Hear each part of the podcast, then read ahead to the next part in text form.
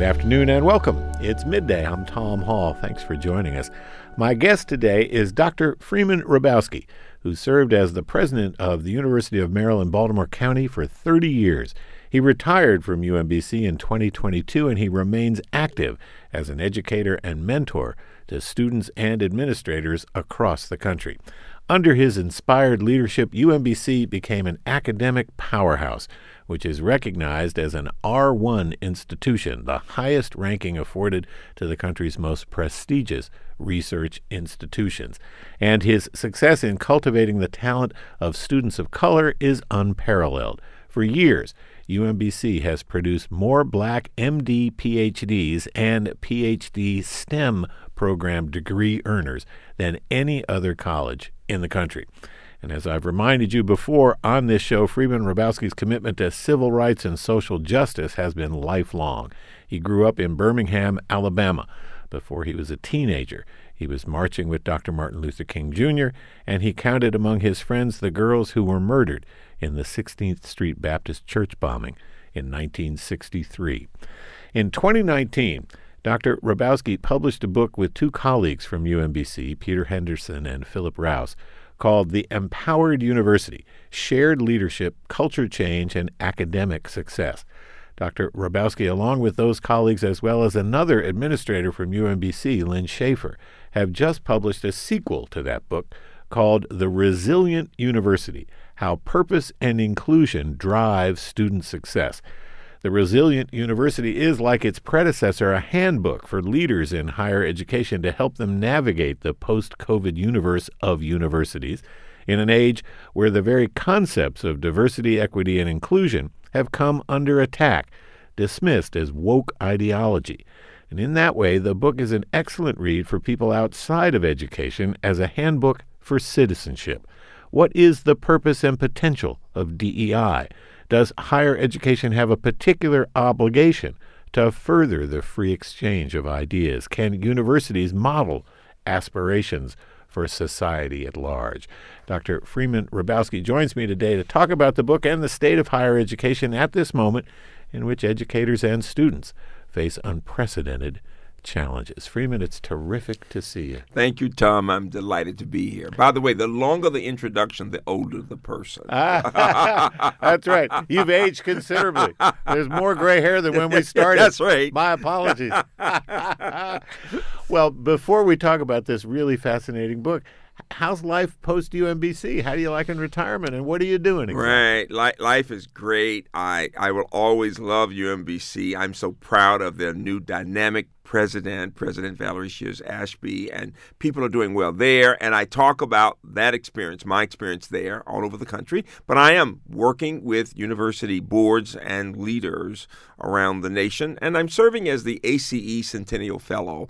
Uh, ACE is the American Council on Education, and it represents all the college presidents. College presidents. Right? That's mm-hmm. exactly right. And I work with the, the leader, Ted Mitchell, and Derek Anderson, those leaders and others addressing issues involving higher education and working with colleagues around the country. Yeah, yeah. busier than ever. Sure, sure, sure. well, that's no surprise. Thank you. Um, you. You talk about leadership, which is such a, you know, a malleable, uh, can be amorphous uh, notion.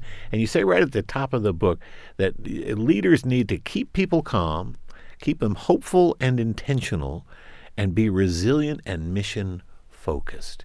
That sounds hard. that sounds like a lot sure. to have to do. Sure. Um, it's a special mix of skills yes. running a university, isn't it? Yes, it, it really is. And I, after all those years, I'm still thinking about the role of the president as I work with new presidents in the Harvard program and with others around the country again. And what I would say is this number one, uh, this new book, The Resilient University, is based on, as a foundation, the Empowered University and in that book, the first sentence is this it's not about me, it's about us. And so I start with that, that we have to stop thinking about leadership as the one person job. It is, leadership is about a range of people working to meet certain goals to help other people. But the job is very hard, it can be very lonely. And from my perspective, as I talked with my colleagues, the provost at UMBC, senior associate to me, Peter uh, Philip Rouse, Peter Henderson and Lynn Schaefer, the CFO uh, what we saw was that it was important to think about leadership teams. And so, as we talk in the book about leadership, again, it's about yeah, the individual in some ways, but it's really about how groups work together to, to reach certain goals, uh, to set a mission. And right now, there's no mission that we should have that's more focused, uh, more important to focus on than that of student success, academic success. And that's why the subtitle of that book is Purpose and Inclusion with an emphasis on student success. And you say that purpose and inclusion in a leadership style yes. is the thing that leads to uh, you know, a centered academic program that drives student success. So, what does sure. that mean exactly? How does inclusion relate to sure. student success? Sure. We, we have to continue to think about whom we serve and what their needs are. And uh, to use that athletic metaphor, uh, keeping one's eye on the ball. Mm-hmm. Because it's so easy to get off track because of problems with people who are upset about something um, or problems with finances and to forget why we're here. We are here to serve our students. How can we do that best? And I suppose uh, this word resilience that we use is more important now than ever because we all get knocked down in different ways through COVID, through the political divides in our country. We are concerned about issues. And the, number one point has to be, but we can get back up and keep focusing on that mission, on that purpose, on what is most important, which should again be the success of students, but also the success of faculty and staff and helping our communities. I mean, I think we sometimes forget that colleges and universities are here because they make a difference in our society. They help to solve problems. We teach people how to think critically, how to think about what it means to be a citizen, in fact, right? And so the book is is a is a response to the point uh, of, of the question: Does higher education matter? It matters now more than ever. People are wondering what's our future going to be. It's through higher education, really, that people learn more, more and more about history. First in, in, in school, K through 12, but we continue that in the liberal arts mode. That, and if we study history, Tom, we realize we have faced many of these problems before in so many ways. When people say we've never been so divided, I think they're forgetting the Civil War. yeah, exactly. Right? I think they're forgetting the 60s. Uh, uh, our beloved President Kennedy couldn't get much done. He really couldn't because of the divisions in Congress and the divisions in society. It took took a Southerner, Lyndon Johnson, to bring about the changes that led to the Civil Rights Act and the Higher Education Act. And we talk about those. And before that time, very few Americans had graduated from college. And so we need that larger context as we think about uh, what I would call the 60 year journey since the 60s until today. Yeah, it was about 10% back in the 60s. That's exactly it right. got up to 31% That's exactly but right. we should also recall that, that you know, two-thirds of the country doesn't have a college education. Well, it, I, again, and, and when people break it down by different groups, it's interesting that we are up to about 40% of whites, but that means 60% of whites don't have a college degree. Uh, we are talking about about not quite 30% of blacks, high 20s. And for Hispanics, it's only about 20%. For Asians, it's over 50%. percent mm hmm But altogether, as you said, we're talking about two thirds of Americans without a college degree. Now, let me also add that community colleges also vary. I was talking about a four year degree. Yeah, but certificate yes, programs, they are very important because about 40% of Americans begin their education in community colleges, well over 40%. So both are very important. But its importance to citizenship is really striking. Uh, Stanford, you mentioned, actually has a course that they require all freshmen to take called Citizenship for the 21st Century. Yes. What does it mean sure. to be a citizen in this bifurcated political environment? Sure. Uh, and and when you talk about empowering. I mean, you, you wrote a lot about that in the first book and in this book as well. You know, empowering people as a leader, as a college president. Um, it's it's more complicated than just saying, okay, I'm not going to micromanage. I'm going to let you do your thing and you you do your job and I'll do mine. Uh, it's it's it's it's essential that people feel? That I guess it's it's a matter of ownership. How would you describe it? No, I, I, I, several things. Number one, I think it's about mindset. Carol Dweck talks a lot about mindset. The fact is that we have to think about um, what difference can we make as leaders? How do we have an impact on other people? And there's a notion in higher education that many Americans don't fully understand, and that is of shared governance, the idea of shared leadership. And I'm very proud that always remembering at UMBC that we did talk about the role of the important role of faculty and of staff and of students in working with the administration in making decisions and thinking about how we get things done. Now, what I will tell you is that you mentioned Stanford. I was very, very proud of UMBC's emphasis on the liberal arts broadly and uh, the need to help students uh, become grounded in the humanities and social sciences and to become good thinkers and to think about what it means to be a citizen itself. So, universities are doing that. I think we can all do more, especially because of the the emphasis on technology, on so much information, and on the questions about the truth. I think now more than ever, the idea of seeking the truth should be a theme on all of our campuses and helping people understand how we discern what is true, what is fact, what is opinion, how do we listen to the evidence in making those decisions?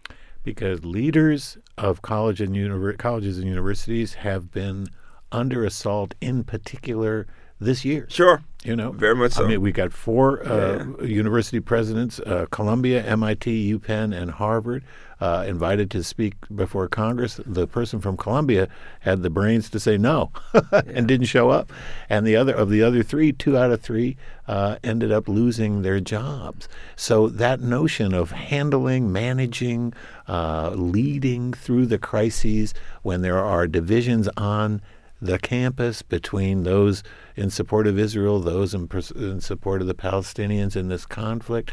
Uh, it's tough. What, what's your take on what happened, for example, with Dr. Gay, right. Claudine Gay at Harvard University? I assume you know her. I do know her. She's a fine scholar and was doing a, a, fine job as the president there. The, the challenge is that on that campus and many others, people have very different points of view about these issues, about anti-Semitism, uh, about what's happening in, with the Palestinians, uh, and and no doubt she was against genocide, and no doubt she was bothered by some of the protests on our campus, and had to deal with the legal side of that.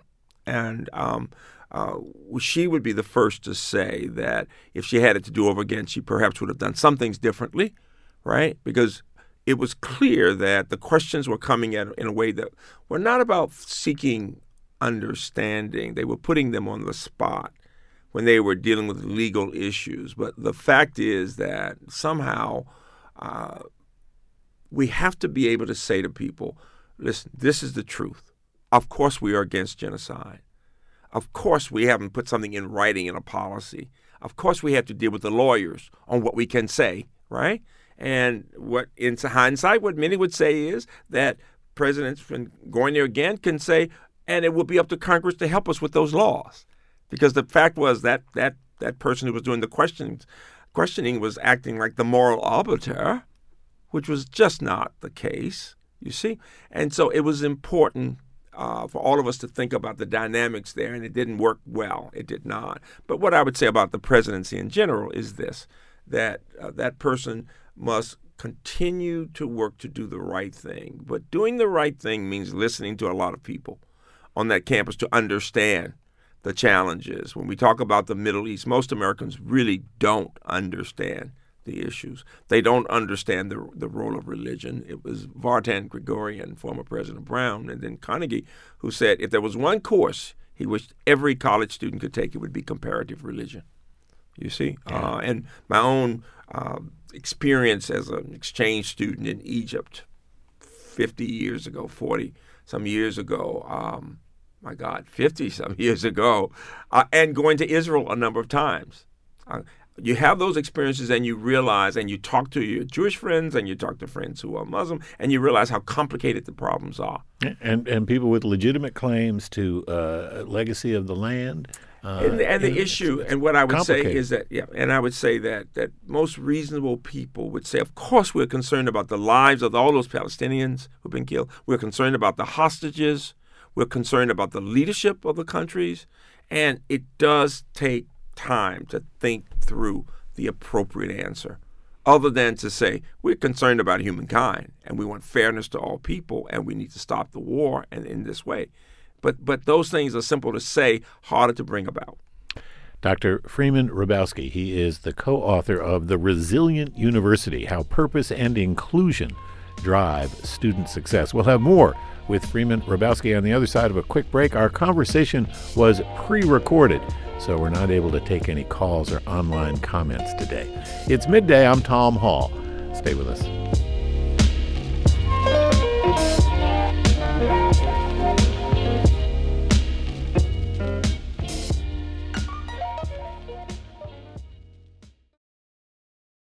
I'm Al Waller. I'm Catherine Collinson. And I'm Mahela Vince. In upcoming episodes of Clear Path Your Roadmap for Life, we'll discuss ways to catch up on retirement savings and the importance of self care. Tune in to WYPR's website and mobile app, all major podcast platforms, and transamericainstitute.org.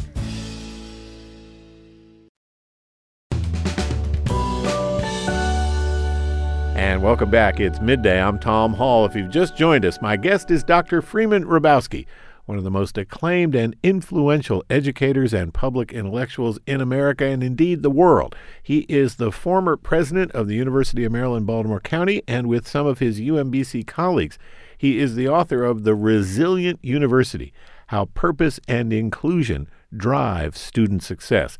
We're talking about that book today. Our conversation was pre recorded, so we can't take any calls or emails. I want to ask you one more question about Dr. Gay at Harvard because there have been allegations, uh, they started online uh, from conservative sources, that Dr. Gay's scholarship was deficient, uh, the accusations of plagiarism. Um, how does that fit into this story? What's your take on, mm-hmm. you know, the academic standards? There was a, a, very interesting piece in the Harvard Crimson by a student at Harvard mm-hmm. saying there are students uh, who've done stuff that's not as bad as what Dr. Gay is alleged to have done, and they're put, you know, on suspension, academic suspension for a year. How can this woman continue in office? And in fact, it was enough to to to drive her out of the job. Sure. The, I don't think it was about the plagiarism that she was driven out of the job. There were much bigger issues there. She is a very fine scholar, respected uh, by her colleagues, certainly respected by me for her scholarship. Those were minor errors. She apologized for them. They were not errors involving the substance of the work. You have to get into. Yeah, one of them know, was in like the acknowledgments of a yeah, dissertation. I mean, they, and and even when there were anything, when there was something involving another author, she would have had the author's name there. She didn't put the quotes there. Those kinds of things, but they were minor. They were minor errors. It was not about her basic assumptions or about her conclusions. And so, uh, what I would always say is look to the experts. The experts in her discipline are still very much in favor of the work that she has done. She is a fine scholar. She is. Uh, the, but the resignation had much more to do with the pressure and all the hatred from so many in the country towards her. It was racial, uh, was it? It was indeed racial, and a woman and racial, both, both. That the fact that all three of the people called were new, who went with three women, new in the job, yeah, and she was black, but but clearly race and gender did play a, a factor there, and there, there's a lot of hatred in the society. But let me let me just say this in general, and I can say this now.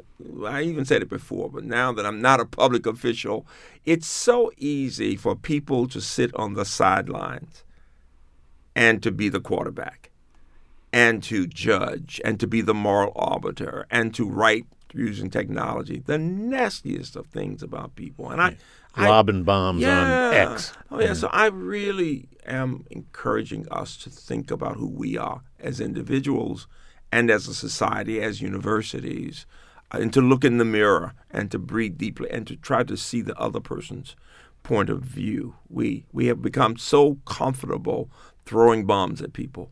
And and the hatred is just so concerning. And she was receiving so much of that. She didn't deserve any of that. You write about the the notion of excellence. Yes. Which, of course, is you know fundamental to scholarship, fundamental to learning, fundamental to how a university operates. Um, and you say that sometimes excellence becomes a code word for exclusion. Huh. Uh, you mentioned the UMBC mission statement actually right. talks about redefining yes. Excellence. Yes. What parts yes. need to be redefined? Yes. What what do we not get right yes. about our notion of excellence? Sure, sure. That, that first of all, excellence is about much more than test scores. We should know that. But but that when we think about excellence, we like to talk at UMBC and around the country. People are now talking about inclusive excellence, meaning we're working to have the highest possible standards for people from all types of backgrounds to help them achieve at the highest levels. But you see, and when you talk about having those very high standards of expectations, you have to also talk about very high standards of support for people. People need support in different ways, and it's the combination of those two. And it's also understanding that if you go into a room and every high achiever looks from the same or is from the same race or the same gender so often, then the question is, what about the other people? That's whether you're in the corporate world, in universities. And for our country, fundamental question uh, should the zip code of a child, where the child is born, determine what happens to that child? How do we give that child support? to excel, not just to barely make it, but to excel. That's what I always loved about UMBC, that we have students from 100 countries and um, amazingly working to see people from Baltimore City to Eastern Shore of Maryland to New York and other places excelling in science, in the humanities, and other areas. And that, that's inclusive excellence. Most important, though, uh, it seems to me we have to realize we have a much better, we have a we can do much better. And in higher education, the Resilient University is about just that. Building on the first book of the Empowered University, it is saying we really made uh, mistakes during COVID. We all did.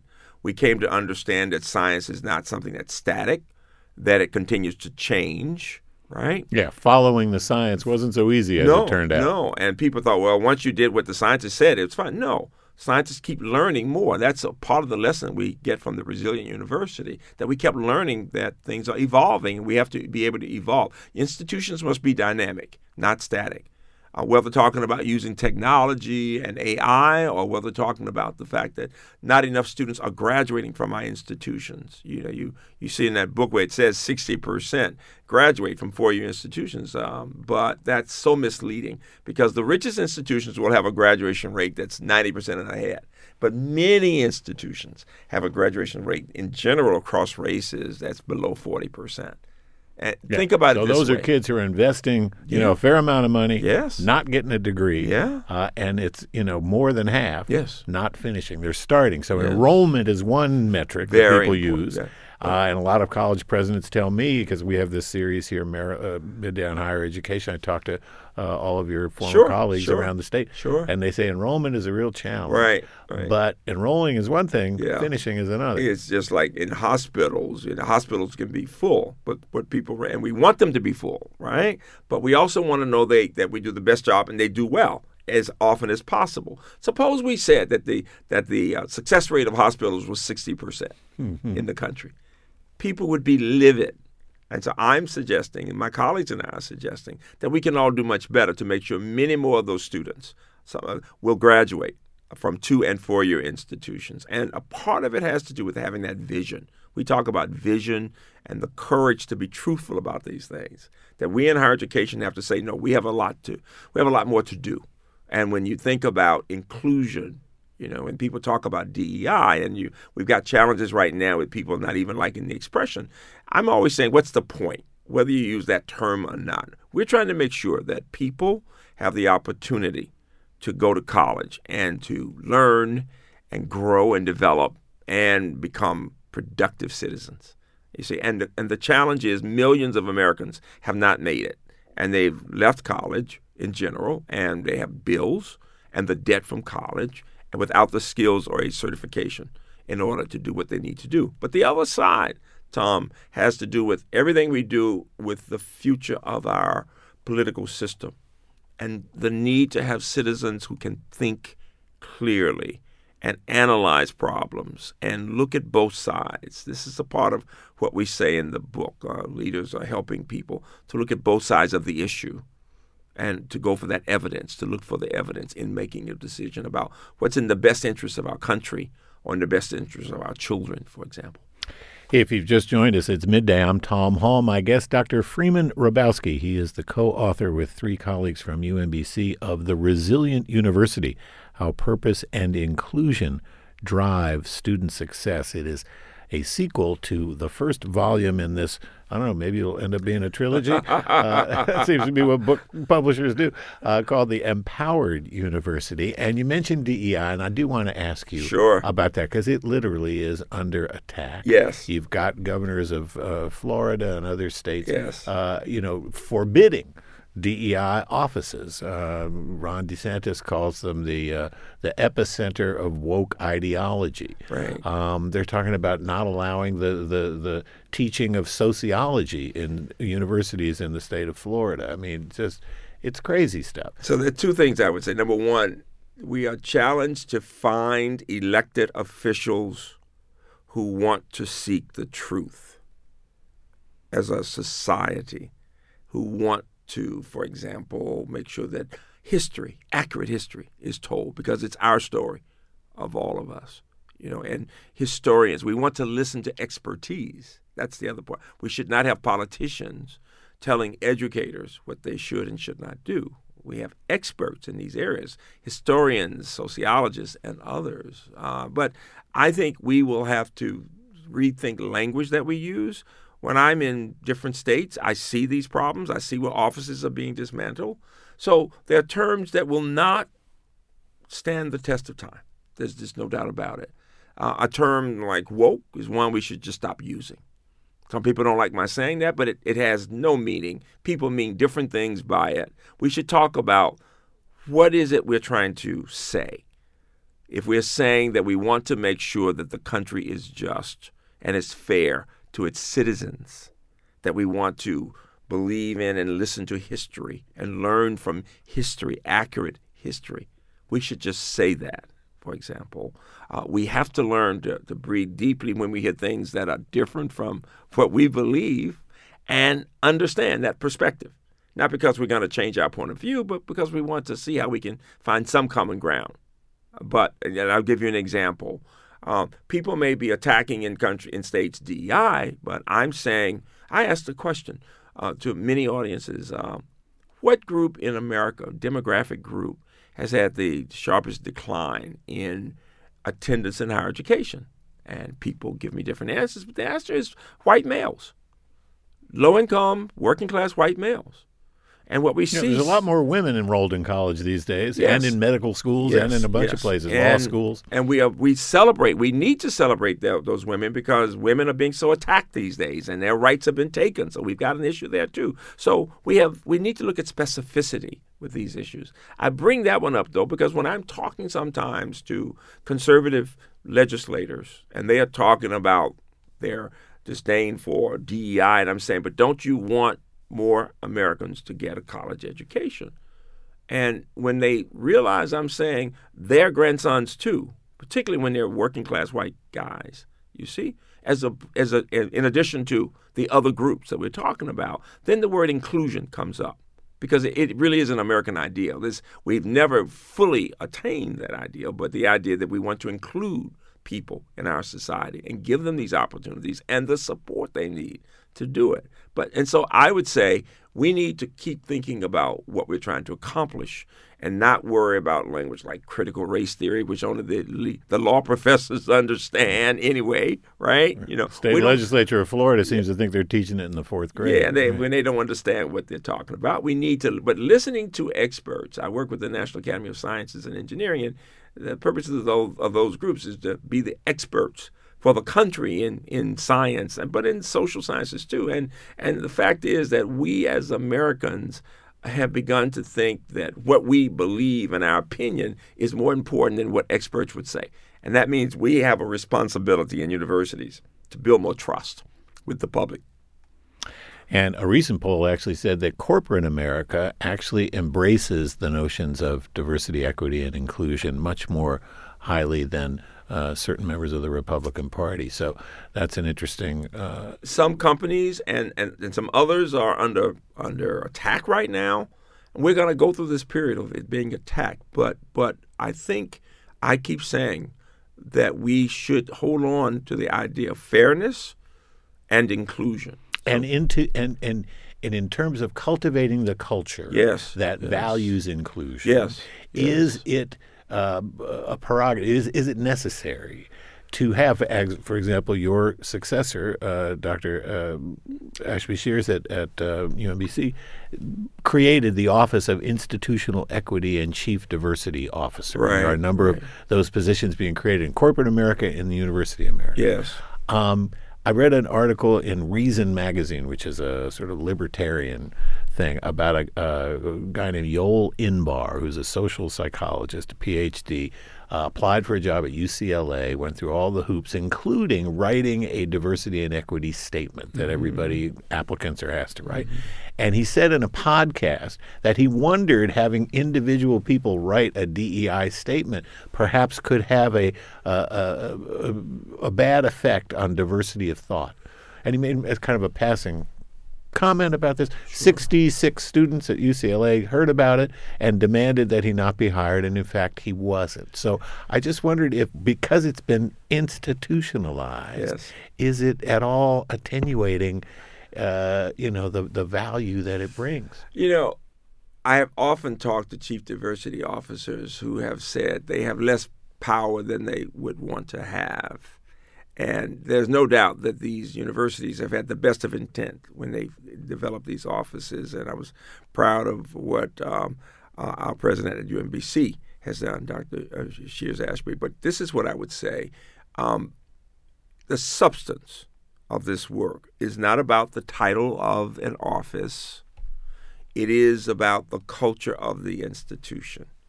It is about the commitment of leaders not just presidents and provosts, but faculty leaders and staff to say we want to make sure we're representative of the American population. And I want to talk about culture yes. when we come back sure. from a quick break. Sure. One of the scholars you quote in the book says it's the sea we swim in. Yes. And boy, ain't it ever. you do you really do your homework. I'm impressed. Dr. Freeman Hrabowski, along with Peter Henderson, Lynn Schaefer, and Philip Rous, he's the author of The Resilient University How Purpose and Inclusion Drive Student Success. We'll have more with Dr. Hrabowski. After a quick break, I'm Tom Hall. We'll be right back.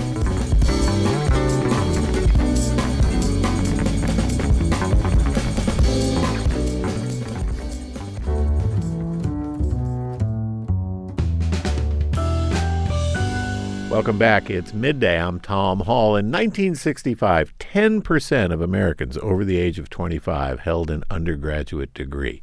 By 2021, that number went up to about a third of Americans, but racial disparities are stark.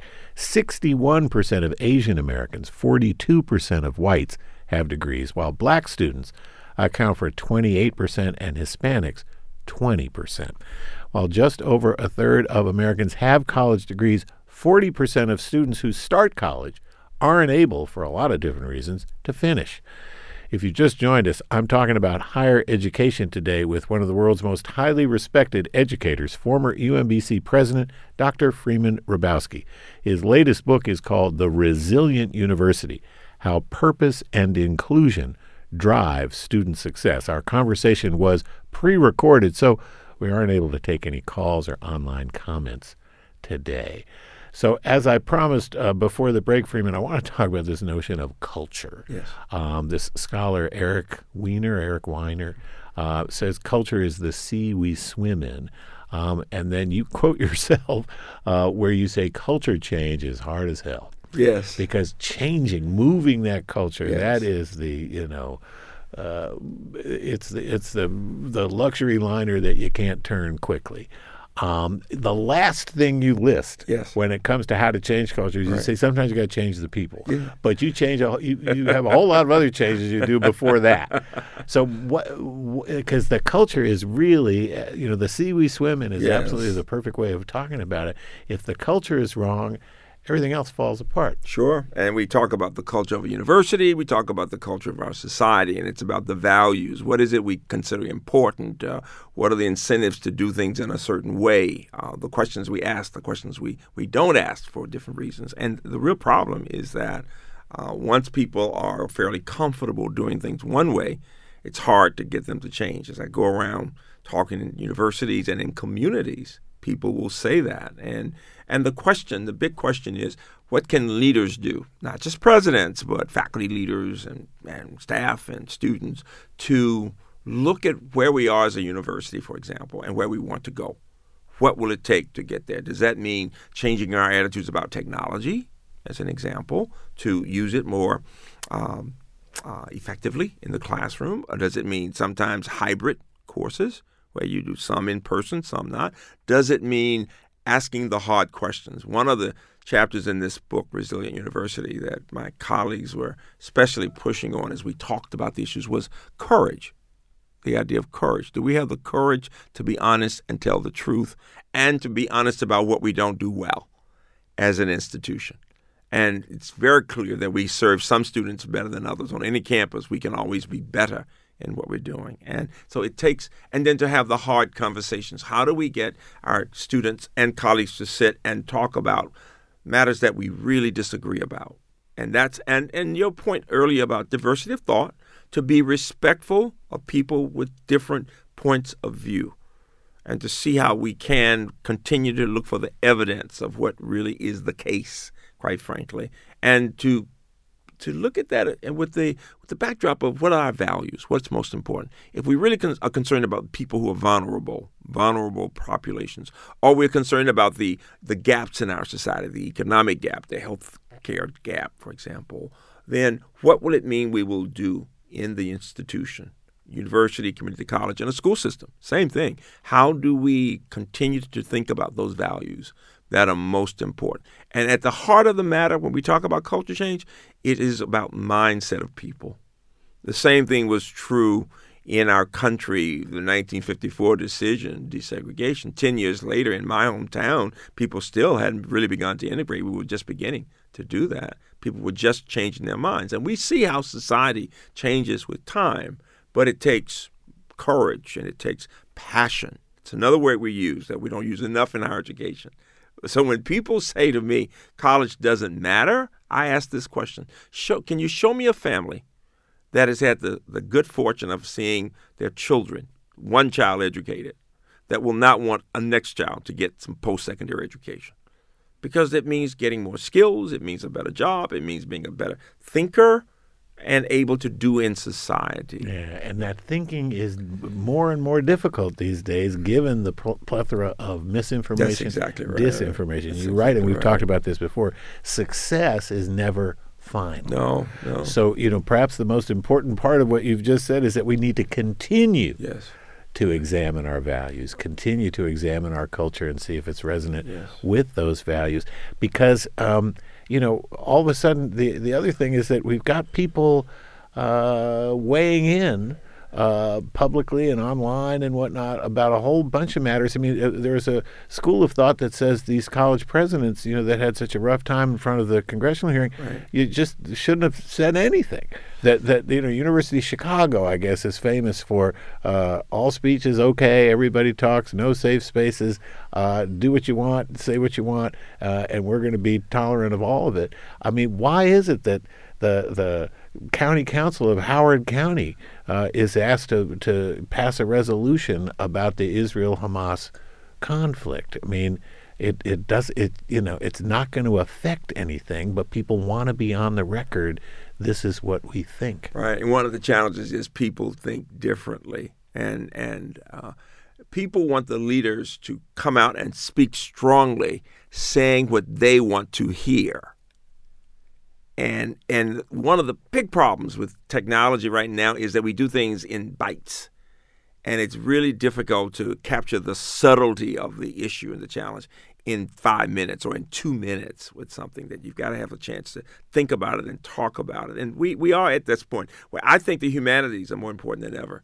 That we, we have to learn how to um, look at the language that people are using, to hear it, and to think carefully about it and to put it in context using what we know from history, for example. Uh, and a part of what we're saying in the book about being resilient is having those courageous conversations, those difficult conversations where we learn how to agree to disagree with some civility so that we can hear the other point of view. I was on a uh, did an interview with a childhood friend, Condi Rice, recently, and uh, in Birmingham, and we do think differently about different things. We are very close, only children of a of families, uh, and uh, and yet what we could show was that we could argue robustly about some things, and still love each other.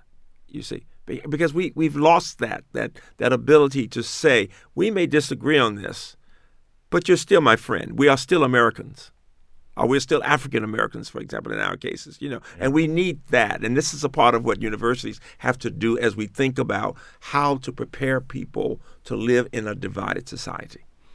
Condoleezza Rice, like you, an excellent pianist yes. and a former senior official. She's an excellent pianist. I simply try.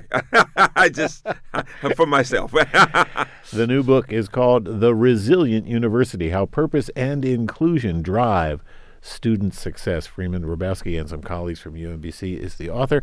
And my guest this afternoon on Midday, I'm Tom Hall. So um, you talk about the importance of passion. Yes. You mentioned that, yeah. as well as grit and yes. improvisation. Yes. And it struck me that the Meyerhoff Scholars Program yes. at yes. UMBC is a perfect uh, paradigm and example of that because that program's been around for a while. Sure. But sure. it's not like you just dreamed it up put it in place and then it never changed. I mean, you figured out how to make it work. And uh, you know, and, and, and that's it's a great time to bring up and say happy birthday again to Bob Meyerhoff, who is now 100 years old. Oh, God bless. And who had the vision when he first talked with me to talk about wanting to do something to help black males who were always on TV for the wrong reasons, for challenges and going to jail. And so it really was the campus and Bob working together that created this Meyerhoff program. What what I would say is though, his passion for producing these scientists of color is as great today as it was 35 years ago. I start with that. And the university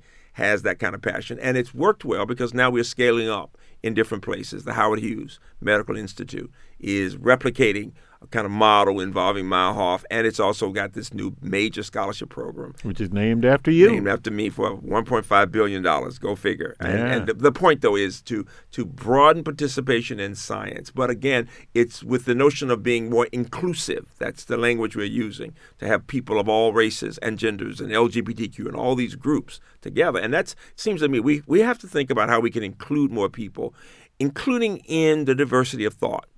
We don't want campuses seen as just pushing one way of thinking about things. There are, if you have thinking people, they will have different points of view. And we have to think about what that means. Now, free speech is important. Yes, it is important. But the law talks about it getting to the point where it incites lawful, un, Ill, illegal acts, violence. We have to look and we have to continue to hone our understanding of that notion of how far can somebody go and, and it be considered okay given that it leads to these uh, these, these, acts of, of, that are unlawful and the violence and the hatred. And, and, that's a part, it seems to me, of what educators we talk about in the book. The, the, the most important chapter to me in the book is the last one, which talks about hope. Mm-hmm. That we cannot give up hope. And right now in our society, on our campuses and in general, as we think about the future of our society and we, we say the future of democracy, the first challenge is many people don't fully understand what we mean when we say the future of democracy. It's this notion that we do believe that what people say and what they think and how they vote should matter, and that people should have the right to control their destiny. And it, universities will have a very important part to play in this next election. Let me sure. ask. Oh, absolutely. Yes. Let me ask you about the notion of inclusiveness when it comes to things like the ACT and the SAT. Yes, because yes. that argument is going back and forth. That Sure. pendulum is swinging. Sure, sure. Uh, a few years ago, it seemed uh, that it was, you know the common wisdom was that it was an exclusive Sure. uh, measure uh, and metric to use for students, and it was uh, it was a barrier Right. for uh, lower income students or people who didn't go to fancy schmancy schools. Sure. Now there are some some colleges who are reinstating them, Right. saying no. Actually, it turns out uh, research has showed that it's one of the best predictors. It's one of the best ways of figuring out the potential of a student to have success. It- what do you think? It- it's it's so much more complicated than we can discuss in a few minutes. But, but since I've worked with it for 50 years, I would say several things. Number one, uh, it's reasonable that many institutions will continue to have it as optional, as one of the measures they will use. That they will use grades, though grades vary depending on the quality of the school.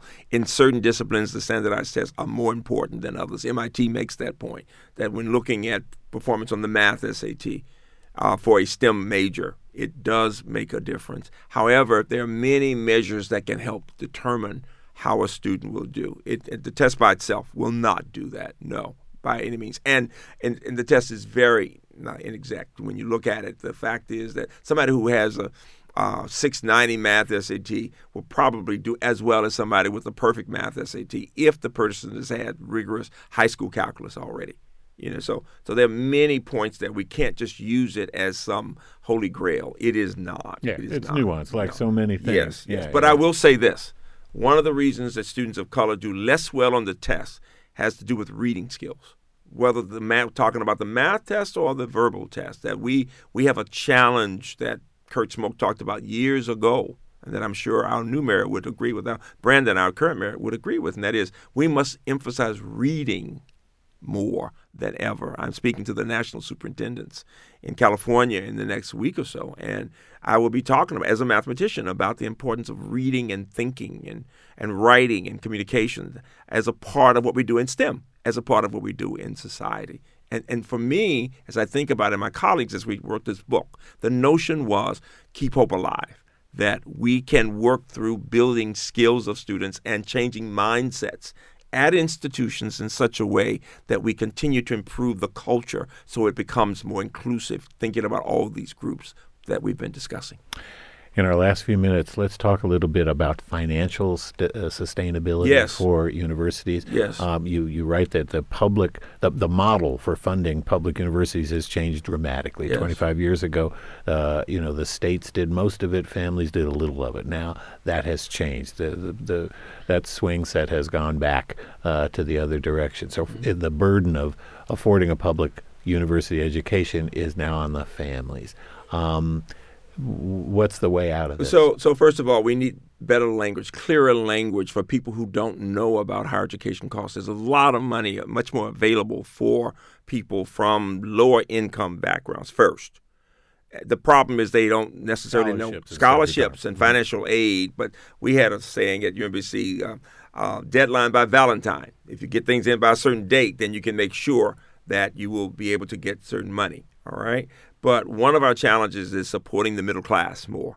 In addition to the low income, there's money, more money at that low for lower income students, uh, uh, and and that has everything to do with how we vote. People don't realize that because it, it's the voting that leads to elected officials like those in our state who really do, our governor and others who really do believe in higher education. Uh, that will lead to our doing more with the financial aid availability, not just for low income, but for working and middle class people. And we need that now more than ever. Dr. Freeman Hrabowski, along with Peter Henderson, Lynn Schaefer, and Philip Rous, he is the author of The Resilient University How Purpose and Inclusion Drive Student Success.